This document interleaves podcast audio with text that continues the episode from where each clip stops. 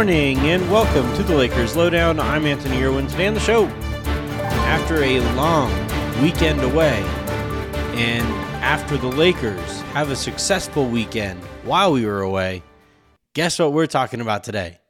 Yep, more trade stuff. So, heading into the weekend, reports surfaced that the Lakers are not only looking at the first 20 games of the season as information on whether or not the Lakers should make a trade, a Russell Westbrook and two first round picks type of trade.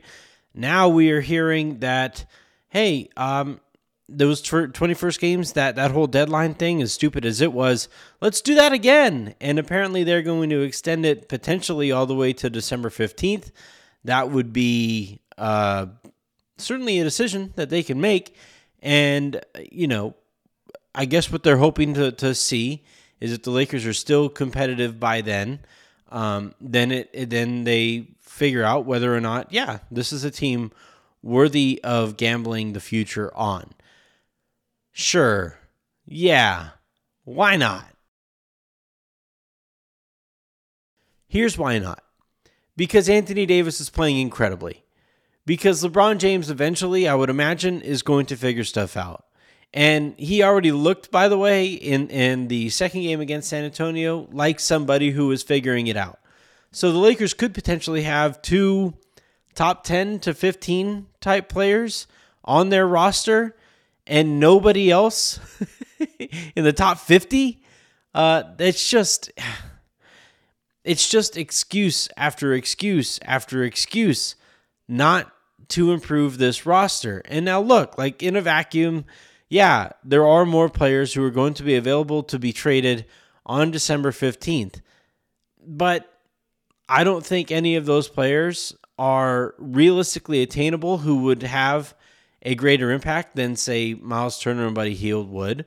Um, and and there are certainly very few players who could be as impactful as those two guys could be. The Lakers could really use a little bit not more size up front because uh, Damian Jones is unplayable. Wenyen Gabriel is small. And Thomas Bryant is going to be inconsistent. Thomas Bryant as your third big makes quite a bit of sense. Uh, the Lakers could really use some shooting. Oh, look at that. Buddy Hield would be like the best Lakers shooter ever.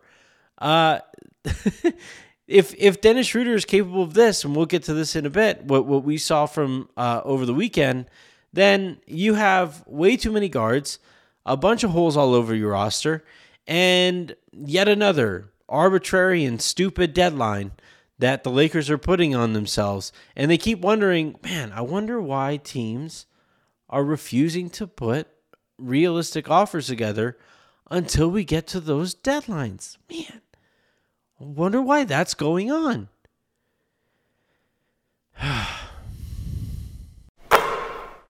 Dennis Schroeder was incredible uh, in the second game against the San Antonio Spurs. He dropped 21 points, six of six from the line, three of four from three point range.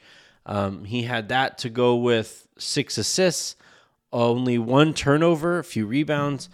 Um, now, do I think that's going to be like a nightly thing from Schroeder? Obviously not. I the the three of four shooting uh, from deep is obviously not something that uh, you can really bank on moving forward and he is, uh, you know, he's still kind of an awkward fit with LeBron and AD.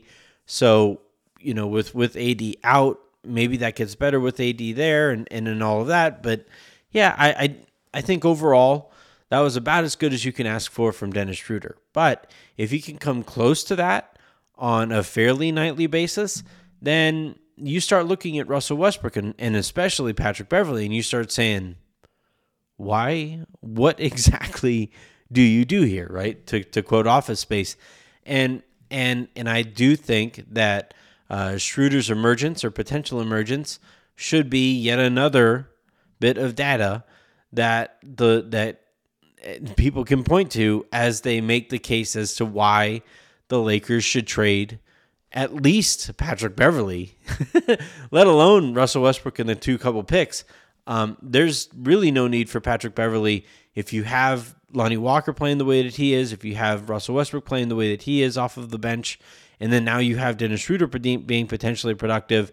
Um, if Kendrick Nunn ever like shows a pulse, then that's way too many guards and not enough minutes to go around.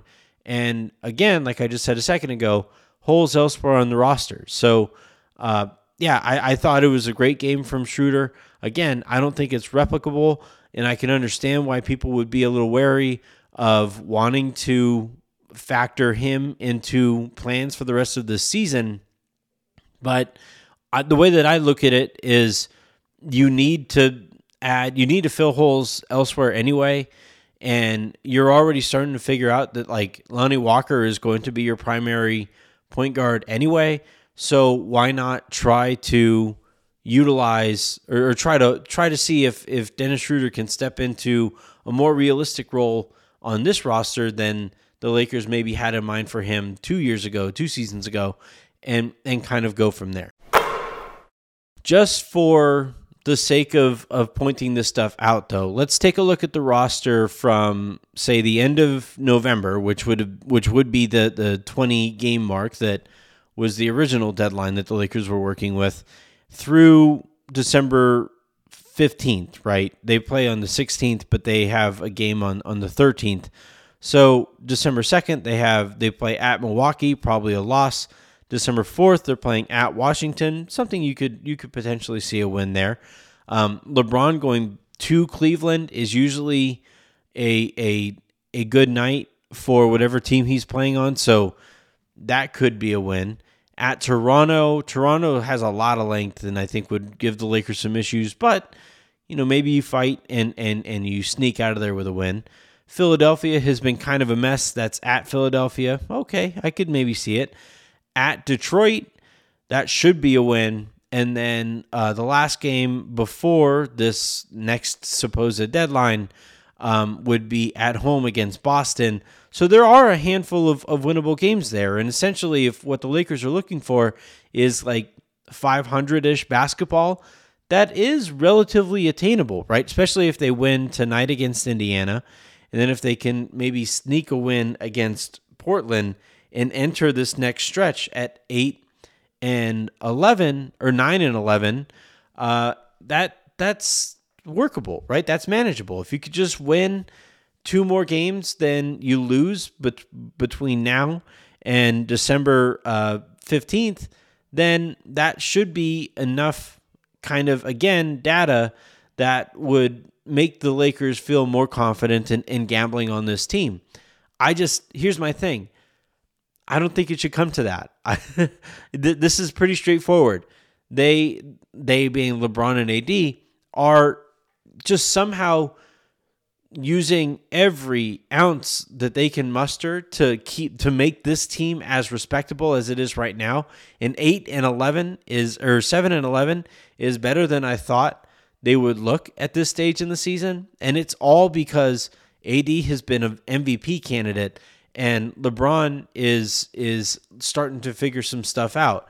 Um, I think asking those guys to continue to do that and and continue to try to make this absolute farce of a roster work while the Lakers hold it against them if they can't is it's it's a really easy way to ruffle feathers and and hurt relationships moving forward.